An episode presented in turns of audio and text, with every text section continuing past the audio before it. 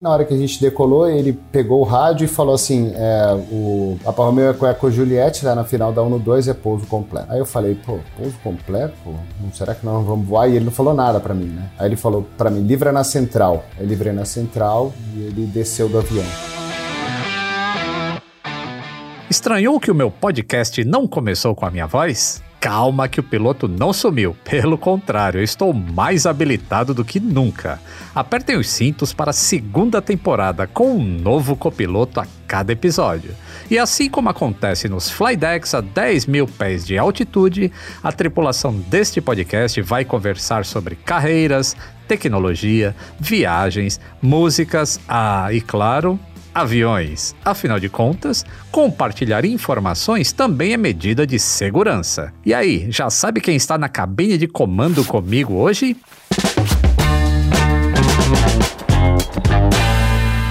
Atenção, passageiros! Eu sou o comandante Lito Souza. Bem-vindos a bordo da segunda temporada. A cada voo, uma nova configuração de cabine para uma viagem divertida e restauradora. Pois é, minha vocação é consertar coisas. E um bom papo repara muita coisa, não é mesmo?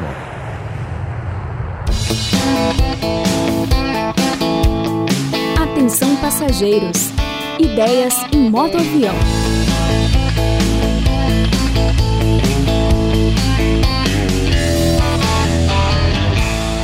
Já estão no ar mais de quarenta episódios do Atenção Passageiros. Calma, este é apenas o primeiro trocadilho deste episódio. Preparem-se, porque o verdadeiro esporte do copiloto de hoje é contar piadas. Saudações aeronáuticas, Aria Guiar. Seja bem-vindo à minha cabine de comando. Bom, Lito, obrigado pelo convite. Prazer demais falar com você. Prazer, mesmo que seja meio que virtual, né? A gente não conseguiu se encontrar pessoalmente, mas, pô, cara, eu sou um grande fã seu aí por todo o teu trabalho. No, no teu canal, que eu acompanho já faz muito tempo, todo o seu conhecimento, por toda a sua simpatia, toda a sua didática. Então é um prazer imenso é, esse convite para participar do Atenção Passageiros. Obrigado. Opa, é um prazer. E como a gente interage bastante no Twitter, eu fiquei sabendo aí de algumas coisas dele a respeito da aviação e a gente vai conversar sobre isso hoje. E se você ainda não reconheceu a voz do Ari, ele é exatamente o que parece. Um narrador esportivo, mas daqueles que não se contentam apenas com futebol. Ari faz transmissões de basquete, futebol americano, rugby, natação, ciclismo, pôquer e por aí vai. Ari, eu já sei que você fez o seu primeiro voo solo aí no curso de piloto privado. Então eu, eu vou adaptar um pouquinho a primeira pergunta que a gente faz para todos os convidados. Eu costumo perguntar para eles se eles já se imaginaram no comando de uma aeronave. Então de você eu quero saber o seguinte, desde quando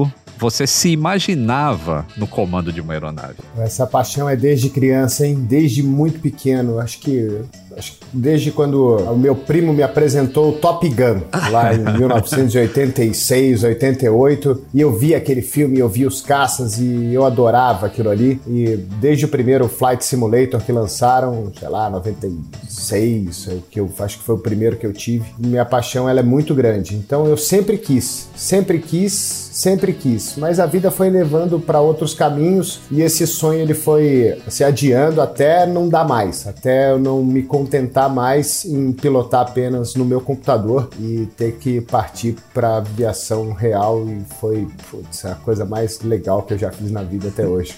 Ah, isso aí é bem parecido com a, com a minha trajetória também, que eu também no início eu quis, aí depois eu desisti, que eu achei que era alguma coisa muito longe do, das minhas possibilidades e aí depois de um tempo, volta com tudo essa vontade que você tinha desde quando era criança. Falei, não, agora dá pra fazer, pô. Não, não tem tempo, não tem idade pra, pra conseguir realizar aquele desejo que a gente tem de criança. E como a gente não precisa pilotar pra viver, ou seja, não vai usar como profissão, é como uma paixão mesmo, alguma coisa que você faz de vez em quando, nada mais justo do que conseguir fazer isso, né? Exato, né? E é o meu, meu plano é esse. É, eu não quero, eu não, não tenho esse sonho, assim. Bom, eu tenho o sonho de pilotar, porque o sete três sete é a minha paixão absurda, eu, eu amo aquele avião, acho a coisa mais perfeita que já fizeram, eu acho maravilhoso. Então assim, sempre uhum. quis pilotar um sete três sete, mas acho que isso não vai acontecer, não é meu plano. Meu plano é, é seguir, formar no curso de piloto privado e conseguir a, a carteira, conseguir mais experiência E aí, à medida que as coisas forem caminhando, quem sabe eu não consigo juntar aí com uns dois, três amigos, a gente comprar um avião para pilotar no final de semana, ir para o interior aí.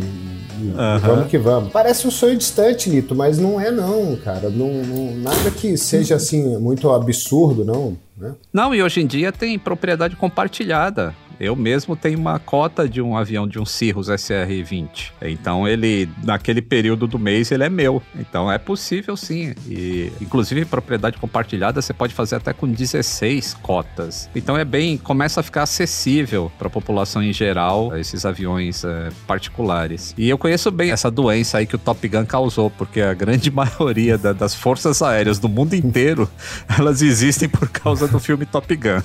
Cara, esse filme é demais. Eu vejo até hoje aqui, minha mulher não consegue entender, ela, não, ela olha e fala assim, você já viu esse filme mais de mil vezes? Eu falei, não, e eu, eu vejo de novo, e sei as falas, né, os caras vão falando e eu já sei o que eles vão falar e eu falo antes do que eles vão...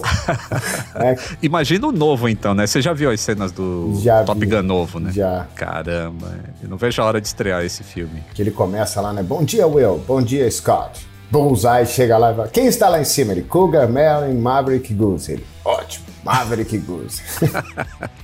Bom, quem acompanha atletas profissionais sabe que a carreira esportiva não acontece apenas dentro dos estádios, das quadras, das piscinas. Boa parte da programação é dentro de aviões, se deslocando o mundo afora. Você tem algum atleta ou conhece algum atleta que tem medo de voar? Ari? O que eu mais tinha conhecimento era o Bergkamp, né? Que foi um dos maiores jogadores da, da Holanda, ele não voava, ele, vo, ele voava, né, quando, não, quando precisava, mas em partidas ali na Europa, eu sei que ele ia de trem, porque ele tinha pavor de avião, o Dennis Bergkamp.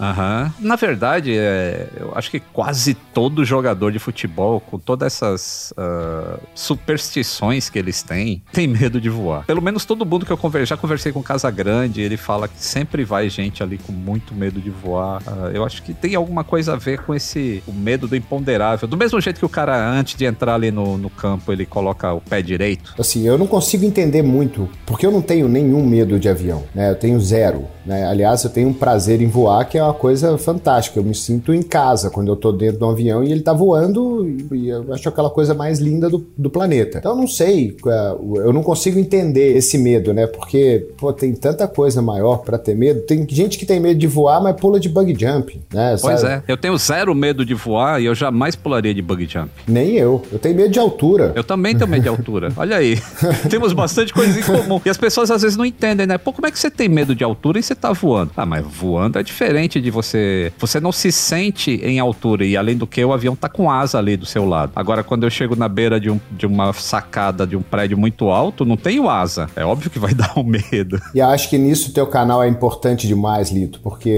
é, esse conhecimento que você passa para as pessoas do quanto é seguro, né, e o teu trabalho a vida inteira em manutenção e a importância que isso tem para a aviação, porque é, é o que mais importa, né? Um, uma manutenção Sim. bem feita dentro de um avião. Claro que o piloto tem que estar preparado, claro que, que todos os tripulantes têm que ter uma preparação grande, mas a manutenção de um avião, ela é fundamental. Então, acho que esse trabalho que você fez a vida inteira e esse trabalho que você faz no seu canal para levar para as pessoas o quanto é seguro, o quanto é importante, o quanto a manutenção na maior parte dos lugares ela é bem feita, isso é importante demais para tirar esse medo das pessoas de, de voar. Você uhum. se lembra como é que você conheceu o meu canal? Como é que você caiu lá? Foi pesquisando coisa de aviação? É, eu acho que sim. Eu acho que, a prim... o, acho que o primeiro vídeo que eu vi... Aliás, se você não conhece o Lito e tá ouvindo agora, acho que é o primeiro melhor vídeo para começar a conhecer o Lito é, é o vídeo da melhor história de aviação de todos os tempos. Nossa. Esse vídeo, esse, esse, a história, ela é fantástica e acho que foi um dos primeiros vídeos que eu, que eu assisti e aí eu ia colocando ali ah, Aviões e Músicas, episódio duzentos e trinta e seis. Vamos ver o que o Lito tá falando. Aí episódio noventa e oito. Ah, vamos lá no começo, lá, episódio Episódio trinta e quatro, vamos ver o que ele tava falando. E aí fui vendo, fui vendo, fui vendo, e eu acho que eu já vi, sei lá, oitenta, noventa por cento dos seus vídeos. Pô, que legal isso. Bom, e a gente tem bastante história, né? Você, você narra jogo de rugby, né? Que eu acho fabuloso. Eu não entendo ainda muitas das regras, porque eu não acompanho constantemente, mas eu acho fabuloso. E, e, e tem história que envolve aviação e rugby, né? Como Exato, aquele do, do acidente nos anos, né? Isso. Você conhece bem essa história, né? Conheço bem essa história do filme, né? Você já contou essa história também. Eu gosto porque, além de você falar a respeito do, da história, do que aconteceu antes e depois, tem todo o processo de investigação ali que você faz, né? Dos relatórios que você lê, né? Uhum. Pra gente saber o que que, o que que se passou ali. Essa história, ela é comovente, né? Ela é uma das maiores histórias de acidentes e o que o ser humano é capaz de fazer pela sua própria sobrevivência. Sem dúvida. Tem uma outra história. Pra quem não sabe de que história que a gente tá falando, ela aconteceu em mil novecentos e setenta e dois. Foi um time estudantil de rugby lá do Uruguai. Eles estavam é, viajando pra participar de um campeonato em Santiago, no Chile. E eles estavam voando numa aeronave pequenininha, que era um Fairchild F H duzentos e vinte e sete, que é um avião semelhante àqueles uh, Fokker vinte e sete que a TAM chegou a voar aqui no Brasil no início da, da carreira deles, e que acabou caindo na Cordilheira dos Andes, bem na fronteira entre a Argentina e o Chile. É uma região muito remota, conhecida como Vale das Lágrimas. dezesseis passageiros sobreviveram ao choque do avião lá na montanha, mas eles esperaram o resgate por setenta e dois dias. Foram mais de dois meses isolados na cordilheira com temperaturas de até trinta graus negativos, sem roupa adequada, além da falta de água e comida. Se você está se perguntando por que, que o resgate demorou tanto, eu conto essa história lá no canal do Aviões e Músicas de por que, que eles estavam fora da rota. E tem uma outra história também que envolve rugby e aviação, mas não parece. Você conhece um pouco a trajetória do Roland Garros? Já vi a tua história também do, sobre o Roland Garros já. Ah, ele já assistiu todos os vídeos do canal. Não. E aí, o que me surpreendeu da história do Roland Garros é ele ter vindo para o Brasil. Ele inaugurou uma base no Rio de Janeiro, é isso mesmo? Se eu, não, se eu tô lembrando direito do vídeo. É, ele inaugurou uma, um campo de pouso, de... Você não chamava base, né? Era um campo de pouso lá no Rio de Janeiro, isso mesmo. A história dele é também fantástica, assim, como... A, a gente não associa, né? Acho que a história é interessante, porque alguém cria alguma coisa no passado... E uns cinquenta anos pra frente, aquilo fica um fato desconhecido. E aí você passa a ser conhecido por outra coisa, que é o torneio de tênis. E ninguém consegue lembrar do que o cara fez, assim, pela aviação ou por qualquer outro. Isso acontece em outros campos também. Mas eu acho interessante essa questão histórica ficar esquecida. Eu fiquei curioso. O Roland Garros e o rugby, eu acho que eu não, eu acho que eu não sei. É, então, é que, é que o, o Roland Garros, ele começa é, como jogador de rugby. Aí, depois que ele acompanha... Ele, acho que ele, ele sofre algumas contusões, e aí ele vai pra carreira de montar automóveis. Então ele começa a história dele lá na juventude como jogador de rugby. Ah, que legal. E, e interessante que ele compra, né, um Demoiselle do, do Santos Dumont, quando o Santos... Não, não do Santos Dumont, né, porque o Santos Dumont deixou a patente livre pra quem quisesse construir aquele avião e vender. Mas ele compra um, um Demoiselle pra poder voar. Que demais. O, a, o rugby na França, ele é o esporte número dois, talvez, né? Me surpreende, né? E essas, esse, antigamente, né? A rivalidade ainda existe, óbvio, né? França e Inglaterra, né? Mas antes era uma, uma loucura. Uma, uma, uma loucura. A rivalidade no rugby, né? França e Inglaterra, não só das, dos países, mas também dos times, das escolas. Até hoje tem. E é uma, uma rivalidade que, assim, pega e pega muito. Então, o Roland Garros, ele deve ter até uma birra do, dos ingleses, tá? Da Rafa. Deve ter.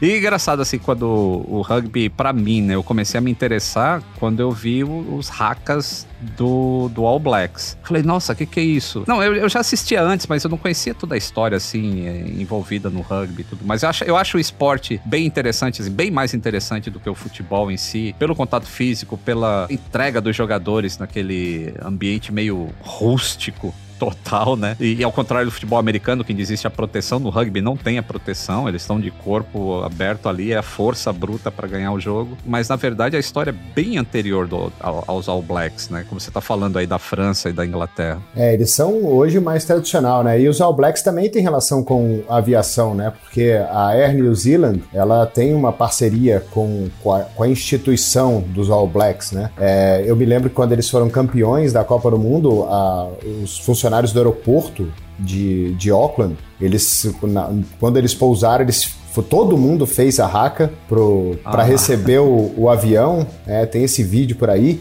E outra coisa que eles fizeram que foi muito legal foi aquele, aquelas, aqueles vídeos de, de segurança antes do voo, né? Ah, sim, máscaras de oxigênio sim. vão cair na sua cabeça e tal. E eles usaram muita gente do rugby para fazer esse, esse vídeo que, para mim, até hoje, de todos que eu já vi, eu acho muito legal essa criatividade das empresas de colocarem esses vídeos diferentes para mostrar a segurança. E, para mim, até hoje é o mais bacana que eu, que eu já vi, porque, bom, eu conheço os jogadores, eles estão ali, são grandes ídolos do rugby e eles estão fazendo um papel De, de, de, entre aspas, bobos ali, né? Que os caras que não sabem muita coisa sobre segurança dentro do avião e eles estão recebendo as ordens do pessoal da Air New Zealand.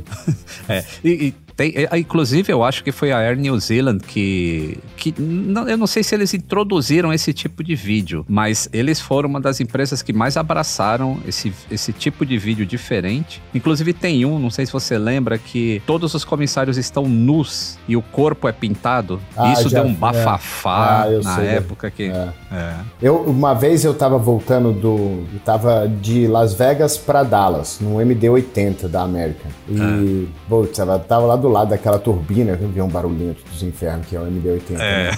É, aí, eu, foi até hoje, eu, não foi uma... Não foi um vídeo, né? Ele falou da, da, dos sistemas de segurança ali, apertem os cintos e tal, não sei o quê. Só que ele falava de uma forma engraçada, o, o comissário. Eu chorava de dar risada. Ele falava assim, eh, in case of despressurization, eh, oxygen masks will follow uh, on, uh, over your head.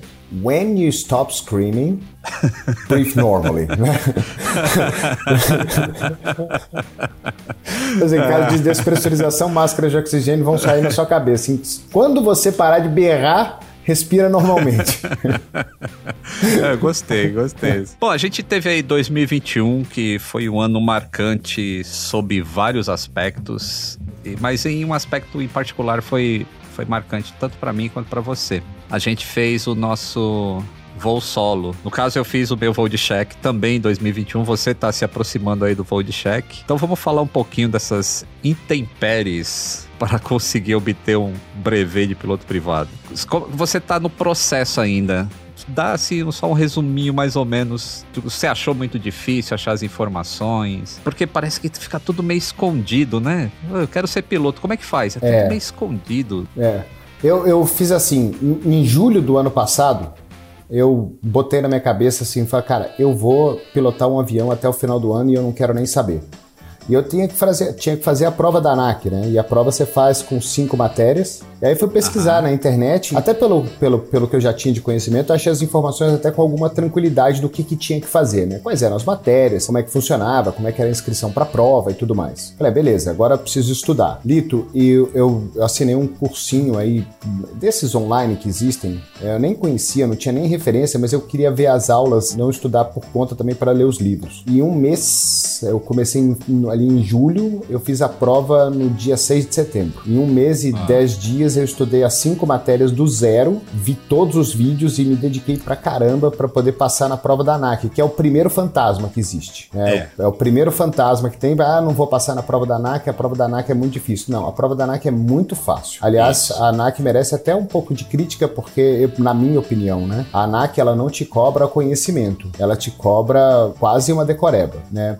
Isso, que... isso eu, eu, eu os critico por isso também, tem, e eu concordo com você, assim, a prova não é difícil, é só você estudar estudar que você passa. É muito fácil. Mas tem perguntas que não levam a nada. A nada. Ela, ela não tem nenhum valor prático que você vai usar na aviação no futuro. Ela só é um, sei lá, uma, uma decoreba mesmo. Infelizmente não é só a ANAC. Acho que, tu, acho que quase tudo, né? É, eu fiz a, a prova do F A A, eu tenho a licença do F A A de mecânico, e é a mesma coisa. São perguntas que, coisas que a aviação deixou de fazer lá em mil novecentos e doze. Ainda tem pergunta a respeito daquele tipo de processo. É uma absurdo. E aí o segundo é o, o, o C M A, né? Fazer o Certificado Médico Aeronáutico, que todo mundo Sim. acha que vai ser uma, uma loucura e tal, e não é, não, né? Se cuida e tudo mais, não, não se exceda, e não é, claro que se você tiver algum problema muito grave, é, é, é realmente um problema. Mas eu também estava com medo, principalmente por causa da minha vista, né, dos meus óculos aqui. Porque... Uhum. Mas foi você, bem... Você tem miopia? Eu tenho astigmatismo e hipermetropia. Uhum. Mas passei tranquilo de óculos, eu enxergo perfeitamente. É, tenho lá meus óculos, meu instrutor, quando eu cheguei lá, perguntou cadê meu óculos reserva. Eu já conhecia o regulamento, eu já é... tinha um, mostrei pra ele, ele ficou... Ele ficou com cara de bobo, porque ele achou que eu não ia ter. E eu falei, ó, oh, tá aqui. Tem esse e ainda tem outro no carro ainda, se você precisar. Tem um óculos escuro no carro. Tem grau também. E parti pra, pra, pra fazer as, as aulas práticas. E, ah, não quis nem saber. Eu comecei em julho e em agosto... Agosto... agosto, setembro, comecinho de outubro já tava voando. Que maravilha. E você teve notas boas aí, né? Que eu vi você falando no Twitter aí, que tirou noventa e três por cento das... Da prova da ANAC, foi. É. Eu reprovei. A primeira banca que eu fiz, eu achei que eu tinha estudado... Porque isso entra um pouco de complacência, né? Como eu tô muito tempo na área, aí você fala, ah, não, eu sei disso, eu sei disso. Aí fui fazer a primeira rodada de provas lá, em cinco matérias, e chegou em meteorologia, caiu aquelas perguntas que... Uh, qual a temperatura do ponto de orvalho numa nuvem que tá... cinco mil metros, é, isso não tem o menor valor pro, pro piloto, mas enfim, acho que fiz sessenta e cinco por cento, acho, da ah, prova tem que ter setenta por cento, um, aí eu falei, putz, e aí vem aquele choque de realidade, né, aí eu estudei, aí na outra eu tirei cem, na outra prova de meteorologia. É, formulazinha básica, né, que também, também concordo, né, depois que a gente que começou as aulas práticas, muita coisa você tem o conhecimento ali, principalmente, é, sei lá, a teoria de voo, né, como o avião voa, aquela parte ali é bem, bem legal, é bem importante de você entender. Entender, né? Uhum. Apesar da minha prova, por exemplo, de teoria de voo ter caído muito pouco dessas, dessa parte mais prática de que o avião voa, de stall, de curva, essas coisas, de voo ascendente, descendente, que você tem que saber, a prova caiu muito pouco disso. Mas acho que é talvez a coisa que mais a gente mais usa é, de conhecimento ali, de, de saber o que que, principalmente no cinco dois, né, do que que vai afetar, que, quais forças afetam o, o avião, porque ele, além de tudo, ele parece uma pipa. Então... É. É importante você saber essa, essa teoria também. Mas muita coisa que, que eu estudei, eu já nem lembro porque você nem usa. Concordo. Pra quem não, não, não viu aí, eu produzi uma série pro canal que se chama Decola Lito, que mostra toda essa trajetória aí da, de quando você decide se tornar piloto até você fazer o seu voo solo e o seu voo de cheque pra receber a sua licença. É bastante interessante. Agora, tem uma coisa que eu consegui transmitir no meu voo solo, que foi a emoção. Assim, eu episódio número quatro da minha série, ele é totalmente emocional. E não que tenha sido proposital isso, mas eu, eu queria transmitir na série uma sensação que só quem está lá dentro do cockpit sente. E eu queria falar, é uma emoção tão grande, é uma, é uma, é uma sensação que eu não sei definir, que eu acho que eu consegui transmitir só um pouquinho disso na minha série. Como é que foi? Você consegue descrever em palavras a sensação do primeiro voo solo? Meu voo solo, né, no dia eu dei uma volta com o instrutor ainda, porque ele queria avaliar o tempo ali por conta do vento, né? E a gente voa lá em Americana, a pista lá é bem curta é, e bem estreita, né? Ela tem dezoito metros só. Uhum. Então, ele queria dar uma avaliada para ver como é que tava o vento, e na hora que decolei com ele, tava na mesma sensação de um voo duplo comando, né? Decolei com o instrutor, se acontecer alguma coisa, ele tá ali, pô, o cara é experiente pra caramba, o cara tem quase mil e quinhentas horas de instrução, né? Então, você fica seguro. Aí, na uhum. hora que a gente decolou, ele pegou o rádio e falou assim, é, o Alfa Romeo Eco Eco Juliette na final da um no dois é pouso completo. Aí eu falei, pô, pouso completo? Pô, será que nós vamos voar? E ele não falou nada pra mim, né? Aí ele falou uhum. pra mim, livra na central. Eu livrei na central e ele desceu do avião. Ele falou, vai pra cabeceira, faz o check pré-decolagem e o avião é seu. Na hora que ele falou isso, meu coração... eu já sabia que era, em teoria, era aquele era o meu voo solo. Mas como a gente decolou duplo comando, não, eu, tava, eu tava normal, tava como se fosse qualquer outro voo antes. Na hora que ele falou isso, o coração começa a bater. A minha sensação ali naquele momento é de concentração total, eu não estava sentindo a emoção grande, eu estava numa concentração incrível de usar tudo que eu aprendi durante as, as aulas pré-solo que eu tinha feito para poder fazer aquele voo. Então eu estava num estado de concentração absurdo, de... Um foco completo, um né? Foco completo de tudo que eu tinha que fazer. E aí fiz o táxi, decolei, na hora que o avião decolou, aí foi a maior emoção para mim, porque aí eu já fiz o check pré-decolagem, o avião saiu do chão, e aí aquilo foi uma maravilha pra mim. Eu, eu, tava, eu tava literalmente nas nuvens, né? E só que eu pensava pra, pra mim mesmo, bom, ainda não acabou. Eu tô voando sozinho, eu olhava pro lado, não tinha ninguém do meu lado, meu coração batia e eu falava assim, ainda não acabou, eu ainda preciso voltar. Né? Então... É uma boa coisa. É. Eu fiz, eu fiz a, a volta lá, né? Você já foi americana lá, Lito? Não, não cheguei não? a pousar. Não. não, não cheguei a pousar lá, não. Ali tem a represa ali de Americana, você faz um sobrevoo na represa e volta pra pousar a cabeceira lá que a gente pousa, é um no dois. E fiz tudo certinho. Lito, na hora que o avião tocou no solo, ele não quebrou no meio, ele não explodiu, não aconteceu nada.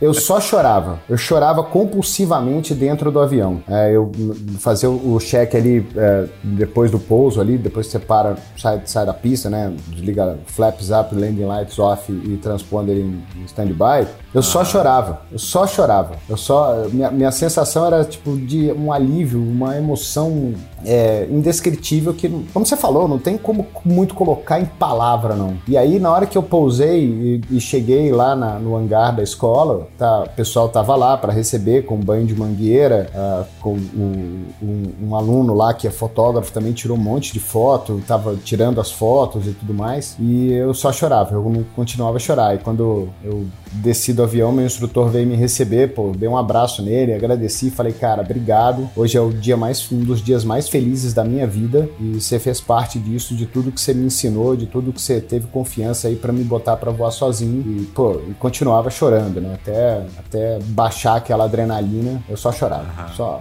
só chorava de, de, de emoção, foi um negócio muito legal. E aí teve toda a cerimônia, né, que eles fizeram, foi muito legal, a galera tava bem contente também, uh, de ter dado tudo certo, e pô, no segundo, so- no segundo voo solo, eu já tava, isso aqui é moleza, isso aqui, isso aqui é tranquilo, no segundo voo solo já foi mais, mais sossegado, já foi menos, menos emoção e mais procedimento mesmo, mas o primeiro... E teve o batismo, né, eu vi no o seu vídeo de batismo que você postou no Twitter, duas coisas me chamaram a atenção, a primeira é que você tava usando uma camiseta que, que é do, do Aviões e Músicas, produzida pelo Aviões e Músicas, e a outra é que te deram um banho de óleo. Óleo. Na verdade, eles colocaram só um pouquinho de óleo lá. Na verdade, eles colocaram tudo. Ali tinha terra. É porque, Lito, eu sou muito... Eu, na minha vida inteira, eu fiz amizades muito fáceis, né? Eu sempre fui um cara que, pô, eu gosto de conhecer gente. Então, quando eu cheguei lá, eu já não conhecia. Uh, eu não conhecia ninguém, obviamente. Mas eu tenho esse jeito de ficar brincando com as pessoas e, e contar uma piada aqui, conta uma piada ali, faz um trocadilho aqui, né? Conta uhum. uma história. E aí, acabo, acabo fazendo essas amizades muito fáceis. Né? E os, os meninos da escola, o pessoal das operações, os dois instrutores, os outros alunos. Então, eu tenho, como eu tenho esse jeitão, eu e ficava sacaneando eles, né? Pô, o Dioguinho que limpava o hangar. É, o hangar lotado de passarinho, cheio de cocô de passarinho lá dentro. Eu falava assim, Dioguinho, esse hangar aqui não dá, cara. Não dá pra, pra andar nesse hangar aqui. Tá tudo sujo, cara. Tem que limpar. Ele falou, não, limpa segunda-feira. Pô, segunda-feira já passou. Então, esse tipo de coisa. Você vai brincando com as pessoas e, e, e uh-huh. vai sentindo elas também, se elas são receptivas as brincadeiras, e o pessoal lá é muito legal. Então eu fiz essas amizades. E eu ficava falando, ó, quando vocês forem, quando for o batismo, eu quero estar tá aqui também do, do pessoal, porque eu quero jogar umas terrinhas aí, quero grama, rolar o pessoal no chão. E aí ficava falando isso e eles falavam, você vai ver quando for o seu, você vai ver quando for o seu, você vai ver quando for o seu. Falei, vocês não vão fazer nada, vocês não vão ter coragem. Aí eles colocaram, dentro daquele balde tinha mais água do que tudo, né? Mas tinha terra, tinha um pouco de óleo, tinha vegás, tinha... É, carvão, tinha de tudo, tinha de tudo ali dentro, mas o que mais tinha era água e terra, né, mas o que deixou o cheiro mesmo foi o avegás, tá louco. Mas, mas o avegás até é cheirosinho, viu? P- podia ser bem pior, podia ter sido querosene de aviação, aí você ia ficar Nossa. uma semana com aquele cheiro eu no corpo. Tirava, tirava terra da minha orelha, acho que até uns dois dias depois. A camisa eu não tenho mais, viu, Lito? Perdi a camisa. Não teve como, a camisa e a calça jeans ali eu joguei fora, porque não teve como recuperar, mas eu já comprei outra, outra camisa, não, eu já comprei outra. Ah, já? Já. Oh, rapaz, é. Ia ganhar de presente, olha aí. É. É, você sabe que essa tradição, né, de, do banho com água, que, que ela agora tá mais em evidência do que a, antigamente, que era com óleo, reza a lenda que isso foi uma homenagem ao Santos Dumont, depois que ele tomou um banho de óleo, quando um dos motores daqueles aviões que ele tava testando lá estourou. E essa lenda acabou virando uma tradição. E, e esse banho de água, né, que a gente toma no primeiro voo solo, ele vai acontecer novamente, principalmente se você progredir na carreira comercial, quando você fizer o seu último voo, antes de aposentar, também vai ser batizado o seu voo. É muito bonito isso, né? Ah, não sabia. Ah. Eu, eu tinha lido em algum lugar que o, o óleo era... por conta do, de você se prevenir contra incêndio, não ter é, o avião não pegar fogo, alguma coisa do tipo assim, não sei se, se é uma lenda isso aí. Eu acho que essa aí eu não conheço, mas porque eu não, eu não sei se auxiliaria. A terra sim, mas o óleo é, não. Tem aquela superstição assim, ó, toma um banho de óleo pra você nunca ter problema com fogo, nunca morrer queimado. Alguma... Ah, ah, tá, superstição assim. É. É. Eu li isso aí em alguma coisa que eu, que eu já li na vida, mas também não sei se é verdade ou não é. Você se lembra de algum trecho desse juramento que você fez no dia do batismo? O único juramento que eu lembro é que eu ainda tenho que fazer o churrasco pro pessoal. Tem que pagar o churrasco lá pra todo mundo, porque eles ficam me lembrando disso aí. A gente tem um grupo dos alunos lá de Americana e eles ficam lembrando, ó, oh, o Ari não pagou o churrasco ainda, não pagou o churrasco ainda, né? Falei, pô, tem que fala... pagar isso aí, viu? Tem que pagar. Eu, vou, não, meu vou churrasco pagar. Eu paguei. Não, vou pagar, vou, vou pagar. É que eu preciso de um dia que eu tenha folga no outro, né? Porque eu moro em São Paulo, tem que ir pra Americana e vou precisar dormir lá, porque eu quero participar do churrasco, não vou voltar dirigindo, é. Né? Então... Nem eu, pilotando. Nem pilotando.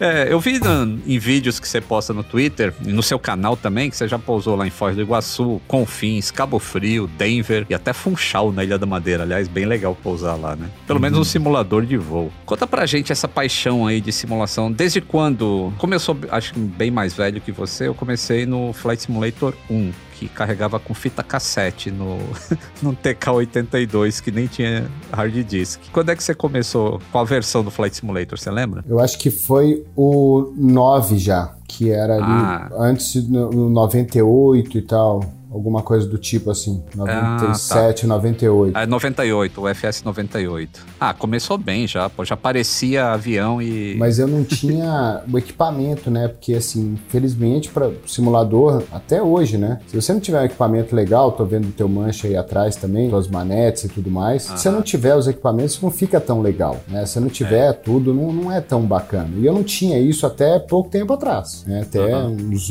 Até pouco tempo atrás, né, até uns dez anos atrás, não tinha nada, eu tinha um teclado ali, eu não conseguia fazer nada, só tinha paixão mesmo pelo, pelo avião e levantava o Boeing ali de São Francisco, tentava pousar em Oakland e não conseguia de jeito nenhum. Eu não tinha noção nenhuma de navegação aérea, do que era uma carta, não tinha noção de nada. E fui, fui estudando, fui aprendendo e tal. Eu cheguei a comprar é, umas cartas aéreas quando o Parque de Material Aeronáutico Uh, opa, mano. É, eles vendiam para as pessoas as cartas. E eu tinha todos os procedimentos das cartas de saída, estar, da, dos aeroportos, tudo em papel, que eles me entregaram em caixas e caixas que chegou lá em Belo Horizonte para mim. Eu falei, gente, o que, que eu vou fazer com isso? Eu não sabia nem ler a caixa. Ela tá lá até hoje. Deve ter virado papel de churrasco aquilo ali. Mas o meu negócio com Flight Simulator começou a pegar mesmo, de verdade, há uns sete, oito anos atrás, quando eu comprei o meu primeiro manche de verdade. É, foi o da SciTech que...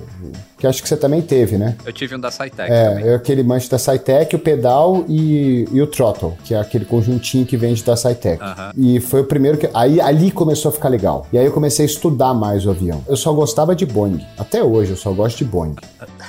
E eu começava a estudar os aviões. Eu começava a estudar a navegação. Eu começava a estudar os procedimentos, como funcionava e como era. E o simulador, ele te dá uma noção muito boa, muito grande. E aí começou a ficar muito legal. E eu achava que isso me bastava. Eu achava que que o simulador ele bastava, até um dia que ele não bastou mais. É engraçado porque depois de, de fazer os voos reais lá, o simulador ele perdeu noventa por cento da graça pra mim. Ele é gostoso ainda pra fazer navegação, né? Mas a, a sensação ali do pouso e tudo não. mais... Não existe mais. Exato. Fazer a navegação e para treinar mesmo o procedimento, checklist, essas coisas assim. Sabe uma coisa que pode mudar um pouco essa tua sensação hoje? E eu verifiquei isso. É um óculos de realidade virtual para os novos simuladores. Tanto para o X-Plane da última versão, quanto para o Flight Simulator novo da Microsoft, o dois mil e vinte. Um óculos de realidade virtual, você se sente realmente dentro do cockpit. Só vai faltar mesmo aquela sensação de afundamento na hora que você está chegando para tocar o avião na pista. Fora isso, o resto é tudo muito quase igual à realidade. É impressionante. Posso tentar também, esse aí. Esse eu nunca tentei. Tinha vontade de experimentar isso para ver se eu ia me acostumar, até com por causa do meu óculos aqui. Ah, é, você tem um problema da hipermetropia, se bem que ele tem ajuste para isso, mas tem uma coisa que eu não me acostumei até hoje, que é o enjoo.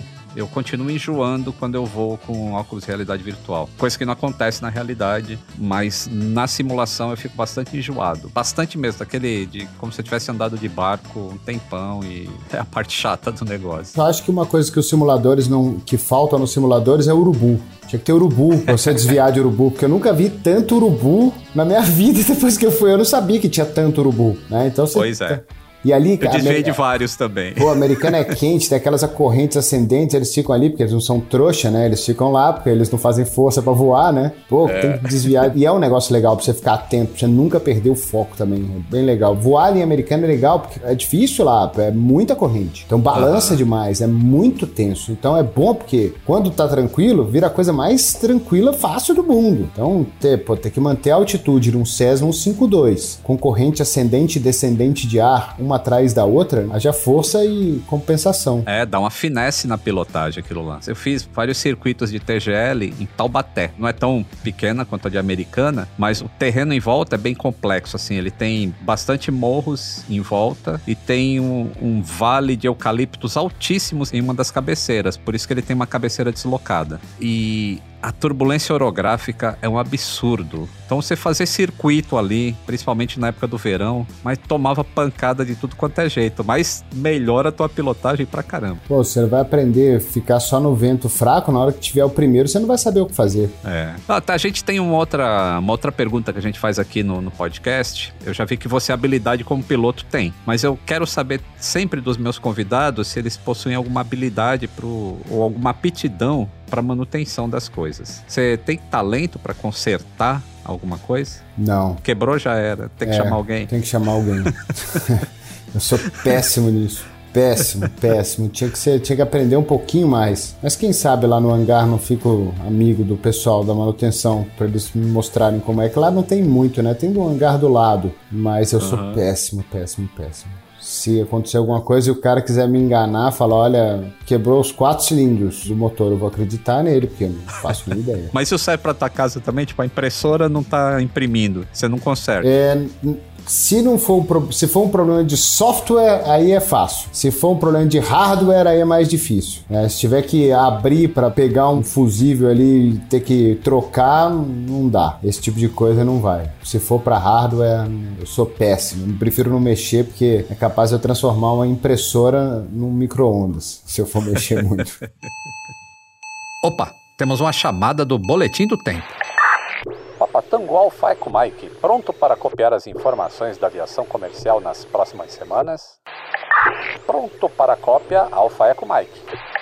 Você já conhece a medida provisória número mil e oitenta e nove de vinte e nove de dezembro de dois mil e vinte e um? Talvez não assim no vocabulário politiquês, mas em sua versão coloquial, a M P do voo simples. Vamos entender como funciona esse dispositivo legal comprometido com modernizar o setor aéreo brasileiro. Os três pilares da M P são desburocratização, prestação de serviços e desenvolvimento de mercado. O caminho escolhido foi da simplificação e revisão de regras, oferecendo maior autonomia à ANAC, Agência Nacional de Aviação Civil, que passa a ter total controle na elaboração das regras para os serviços aeroportuários. As mudanças também vão interferir no Registro Aeronáutico Brasileiro, o RAB, e até nas taxas de fiscalização da aviação civil, conhecidas como TIFACs. A medida provisória anulou noventa e um dispositivos do Código Brasileiro de Aeronáutica e revisou outros trinta e cinco pontos. Já deu para perceber que não estamos falando de pouca coisa, né? Essas mudanças pretendem modernizar e simplificar as regras do jogo, sem comprometer a segurança operacional. A revisão da M P do voo simples concentra a regulamentação de uma empresa aérea em segurança de voo, flexibilizando a documentação em quesitos sem relação direta com operação de voo. A medida foi discutida por mais de um ano entre o governo e as empresas aéreas, para corrigir falhas regulatórias, esclarecer pontos que geravam dúvidas, reduzir custos e facilitar os processos do setor. É o que vem sendo chamado de faxina regulatória. Uma consequência esperada é criar novos postos de trabalho e tornar o setor mais competitivo. A lei também vai impactar para os serviços aéreos especializados, que são as operações não focadas em transporte de passageiros ou cargas, como a aviação agrícola, de construção, de fotografia, levantamentos, patrulhas, buscas e salvamentos. A Secretaria de Aviação Civil revela que a nova regulação vai considerar o porte da empresa na hora de cobrar os custos de fiscalização. Antes, uma empresa que oferecia balonismo, por exemplo, pagava cerca de novecentos mil reais para operar, o mesmo que uma companhia aérea de linha regular. Com a M P do voo simples, operar apenas no setor de balonismo deve custar vinte e cinco mil reais em fiscalização. Antes da M P, existiam trezentos e quarenta e dois tipos de taxas. Com a M P, serão apenas vinte e cinco, que não vão alterar a arrecadação. O maior impacto da M P deve ser no prefixo de aviões. Sabe aquela combinação de letras ou números pintados na fuselagem e nas asas de um avião? É a identificação de uma aeronave, que tem validade no mundo todo a partir de registros locais. Todas as aeronaves civis brasileiras devem ser registradas na ANAC, que controla marcas de matrículas e nacionalidade dos aparelhos, emitindo os certificados para a aeronavegabilidade. É esse controle que reconhece direitos reais e de uso, aquisição de domínio na transferência de propriedade, faz averbações e pode cancelar um registro ou inscrição, mais ou menos como é o controle do Detran para os carros. Em dois mil e vinte, a ANAC contabilizou vinte e duas mil quatrocentas e nove aeronaves civis registradas no Brasil. Todas passaram por um processo muito mais burocrático, mais caro e mais lento do que o caminho que entrou em vigor com a M P do voo simples. A própria taxa para tirar a habilitação de piloto será reduzida. A M P também deve simplificar o próprio processo de fabricação e importação de aeronaves, reduzindo o número de fases, economizando meses de espera. A própria malha aérea brasileira pode ser beneficiada, já que as regras do voo simples vão beneficiar os pequenos operadores de regiões remotas e operações com aeronaves anfíbias. Alguns aeroportos privados que só operam com aviação executiva poderão realizar voos comerciais, como é o caso do aeroporto Catarina. Existia um veto a voos comerciais regulares de passageiros a aeroportos que não fossem do governo ou regulados pelo poder público. A M P também acaba com a obrigatoriedade de autorização prévia para a construção de aeródromos. As medidas procuram reduzir os graves impactos provocados pela crise sanitária de covid dezenove, que acertou a aviação comercial em cheio. A M P deve tornar os negócios no setor aéreo mais atrativos, chamando novos investidores ao reduzir os custos de operação. Uma nova modalidade de voo ainda será discutida no Congresso, que é a permissão para pilotos que possuíam aeronaves a transportar até seis passageiros, numa lógica parecida com o sistema do Uber. Agora vamos às notícias curtinhas, as ponte-aéreas. Essa semana, o início da operação das comunicações cinco G nos Estados Unidos na banda C fez com que a F A A, a agência reguladora do país, emitisse alertas de segurança operacional. São avisos para missões aéreas para aeronaves com altímetros não testados ou que precisam de adaptação ou substituições. A F A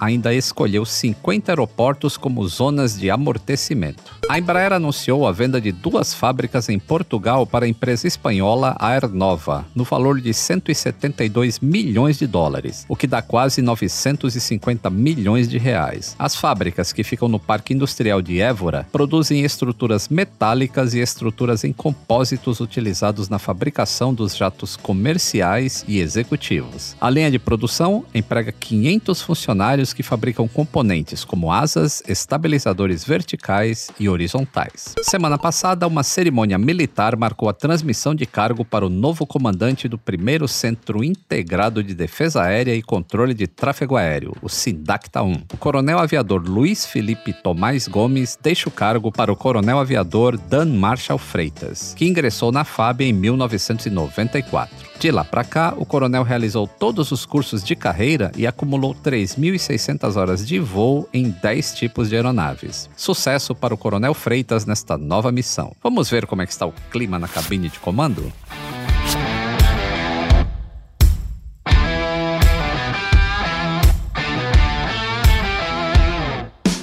Estamos de volta à cabine de comando com o copiloto Aguiar. É um sobrenome bem propício para os meios de transporte. Né, Ari?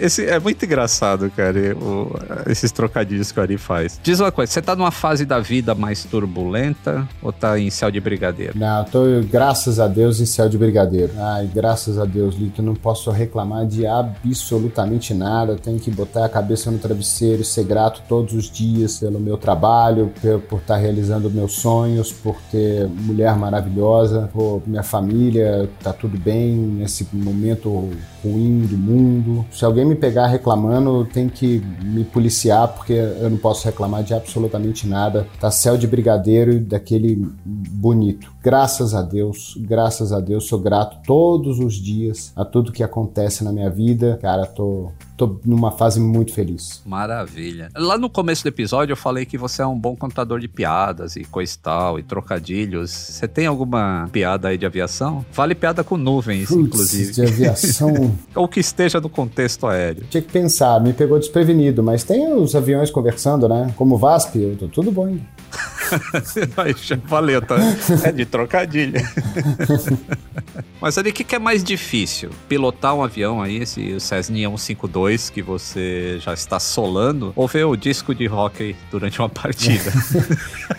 É, acho que o que mais difícil é ver o disco, no final das contas. Não, eu tô brincando, acho que... É, é porque é questão de costume, né? O hóquei, ele é questão de costume, porque eu, quando eu tô narrando o jogo, eu não tô prestando atenção direto onde tá o, o disco. Eu tô prestando atenção onde está a câmera, então onde está o movimento, onde está a ação. Onde está a ação é, o, é onde está o disco. Às vezes você não vê ele mesmo, não tem jeito, ele é muito pequeno, né? Eu não Mas... vejo, não sei como é que os jogadores veem o disco. Ele, é, eles estão ali, né? Então acho que é, para eles é até mais fácil. Mas assim, a maior parte das vezes eu vejo, mas quando eu não estou vendo, eu estou onde está a ação. Então onde está a ação é o que está acontecendo. Pilotar o avião é mais difícil. E quem que blefa mais? Executivo de companhia aérea ou jogador de pôquer? É, acho que executivo de companhia aérea. Cara, cada dia sai uma regulamentação nova, né? Eu fico imaginando o lobby que esses caras não fazem, que deve ser um negócio tão imenso, deve ser muito chato, deve ser muito chato. Todo dia uma regulamentação nova. Todo dia não, mas sai um monte. Outro dia mesmo, agora saiu, né, para passageiros, de regulamentação, de reembolso, essas coisas. É, é. É. Parece que não fica bom nunca para ninguém, né? É, eu não sei como é que a companhia aérea sobrevive. Ao, ao menos no Brasil. Não sobrevivem, né? A gente vê. É, deve ser. Tá sempre na, na corda bamba. Você conhece mais modelos de aeronaves ou modalidades esportivas? É, acho que modalidades esportivas. Eu não sou desses caras que sabe tudo de todos os aviões do planeta, não. Sabe? Ah, o Ilyushin I dezessete, não, não faço nem ideia qual é. Não sei nem se ele existe, mas às vezes eu tô lá no hangar lá e falo assim, olha só, um Cirrus. Eu falo, não, Mari, isso é um R sete. É um R V sete, não é um Cirrus. Eu falei, ah, parece um Cirrus. É, parece, mas não é. É um, R V, é um, R V, é um R V dez. Eu falei, ah, o R V dez, não, é R V sete. Os caras sabem tudo. Eu não sei sabem. nada. Não, tem um pessoalzinho aí que é principalmente os spotters. Os spotters sabem detalhes de aviões que mesmo quem trabalha na área não sabe. É um negócio maravilhoso. Então, sem mais modalidades esportivas. Acho que eu já narrei mais de umas trinta e cinco, quarenta. Já narrei até queda de braço. E o que que balança mais? Um Cessna cento e cinquenta e dois ou arquibancada do Mineirão no jogo de Cruzeiro e Atlético? Ah, antigamente a arquibancada balançava pra caramba, hein? É, hoje não Você sei ia como no é estádio? Eu ia, era fascinado com futebol. Era Você é cruzeirense fanático? Eu era, né? Agora eu não sou mais. É porque não tem mais esse time, tem ainda? Existe? É, existe, existe daquele jeitão, né? Ah, agora o Ronaldão comprou, mas já fizeram a primeira coisa ruim que eu não gostei, já mandaram o Fábio embora, pô, o maior ídolo da história do Cruzeiro, goleiro. Falaram, ah, obrigado, tchau, depois de dezesseis anos aí, quase mil jogos, some da minha frente, né? Pô, o cara tinha que ser ovacionado com o Mineirão, balançando, tremendo, aplaudido de pé durante cinco minutos por tudo que ele fez pelo Cruzeiro, não. O clube empresa agora...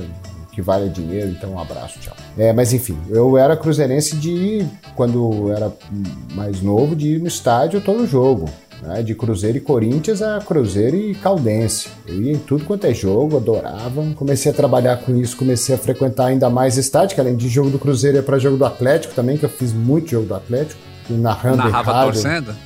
Não, narrava torcendo contra? Não, não. Dessa parte já minha paixão acabou um pouco, sabe? Nunca deixei de ser cruzeirense, nunca deixei de torcer, mas na hora ali parecia, um, parecia que batia o senso de profissionalismo para poder fazer jogos do Atlético. Meu pai até me xingava, você fica torcendo pro Atlético, gritando gol do Atlético alto, não precisa disso, né? Mas, mas era não legal, né? era, era legal um estádio. Hoje perdeu totalmente a graça, né? Pra mim, né? Não sou mais torcedor. Eu fui no, na final da Copa do Brasil aqui em São Paulo, Cruzeiro e Corinthians. Depois de muito tempo, consegui reviver uma emoção de estar numa arquibancada, de ver meu time ser campeão no estádio. Foi muito legal isso aí. Mas eu não tenho vontade nenhuma. Se eu morasse em Belo Horizonte e tivesse a oportunidade de ir em todo jogo do Cruzeiro, acho que não. Eu não narro futebol desde dois mil e doze, Lito.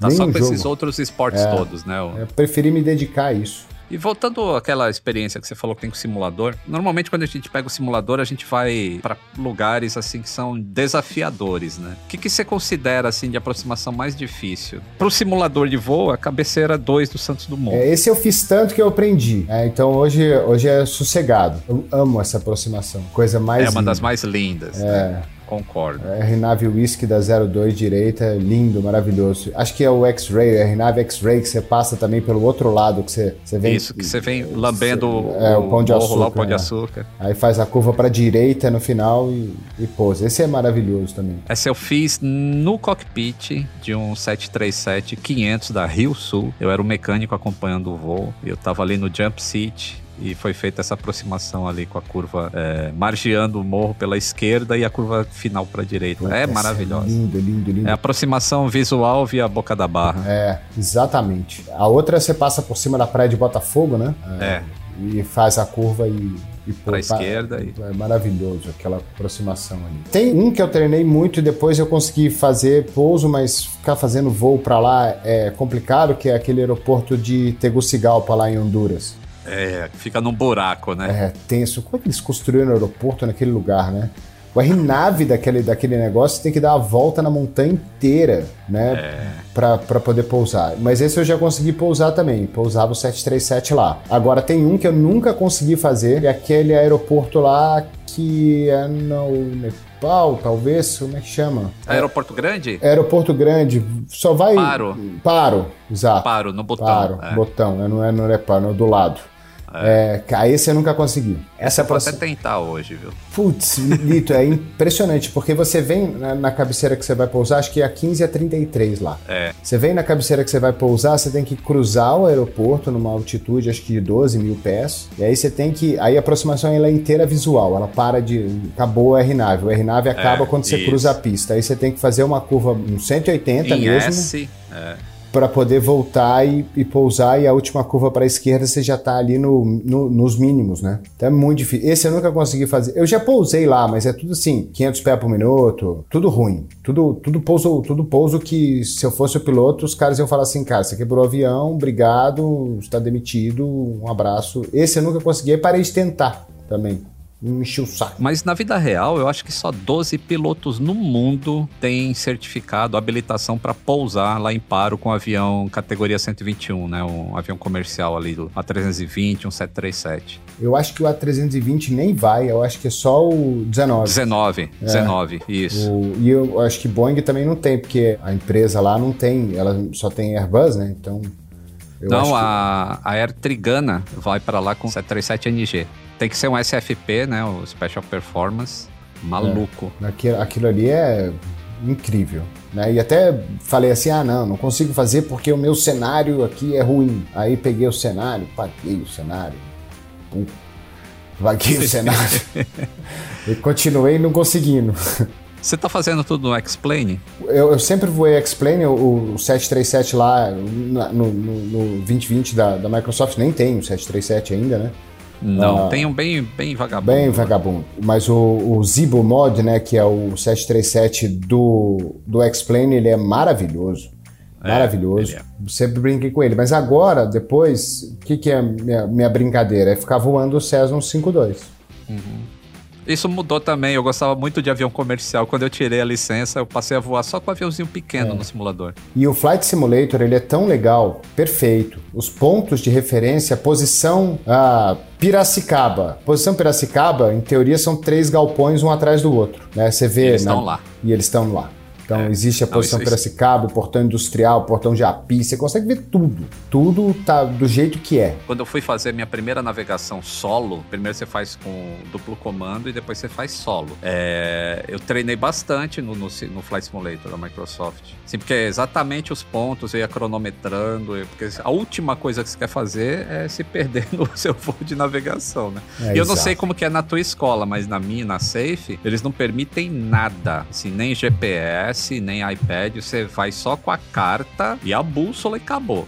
É, exato, lá também. O, o avião não tem nada, né? O Jota tira tudo do avião. Ele não é. tem horizonte, ele não tem nada. Ele tem, ele tem o altímetro, ele tem o velocímetro, velocímetro, ele tem o climb, o tacômetro, claro, o, o pau e bola aqui do lado também tem, agora horizonte, nada, o resto de equipamento eles tiram de propósito, para você não acostumar. E é carta, carta e planejamento e pranchetinha e o waypoint, os pontos, o tempo, reloginho, é. não tem, é. não tem conversa. Atenção, passageiros, vamos iniciar o nosso procedimento de descida. Sente-se ainda mais confortável e aumente o volume do seu som. Copiloto Ari, o nosso papo está chegando ao fim. Em qual aeroporto você gostaria de estar pousando agora? Ah, Confins. Confins, ia para Confins, ia pra minha Belo Horizonte, aeroporto de Confins, coisa linda que é aquele aeroporto lá.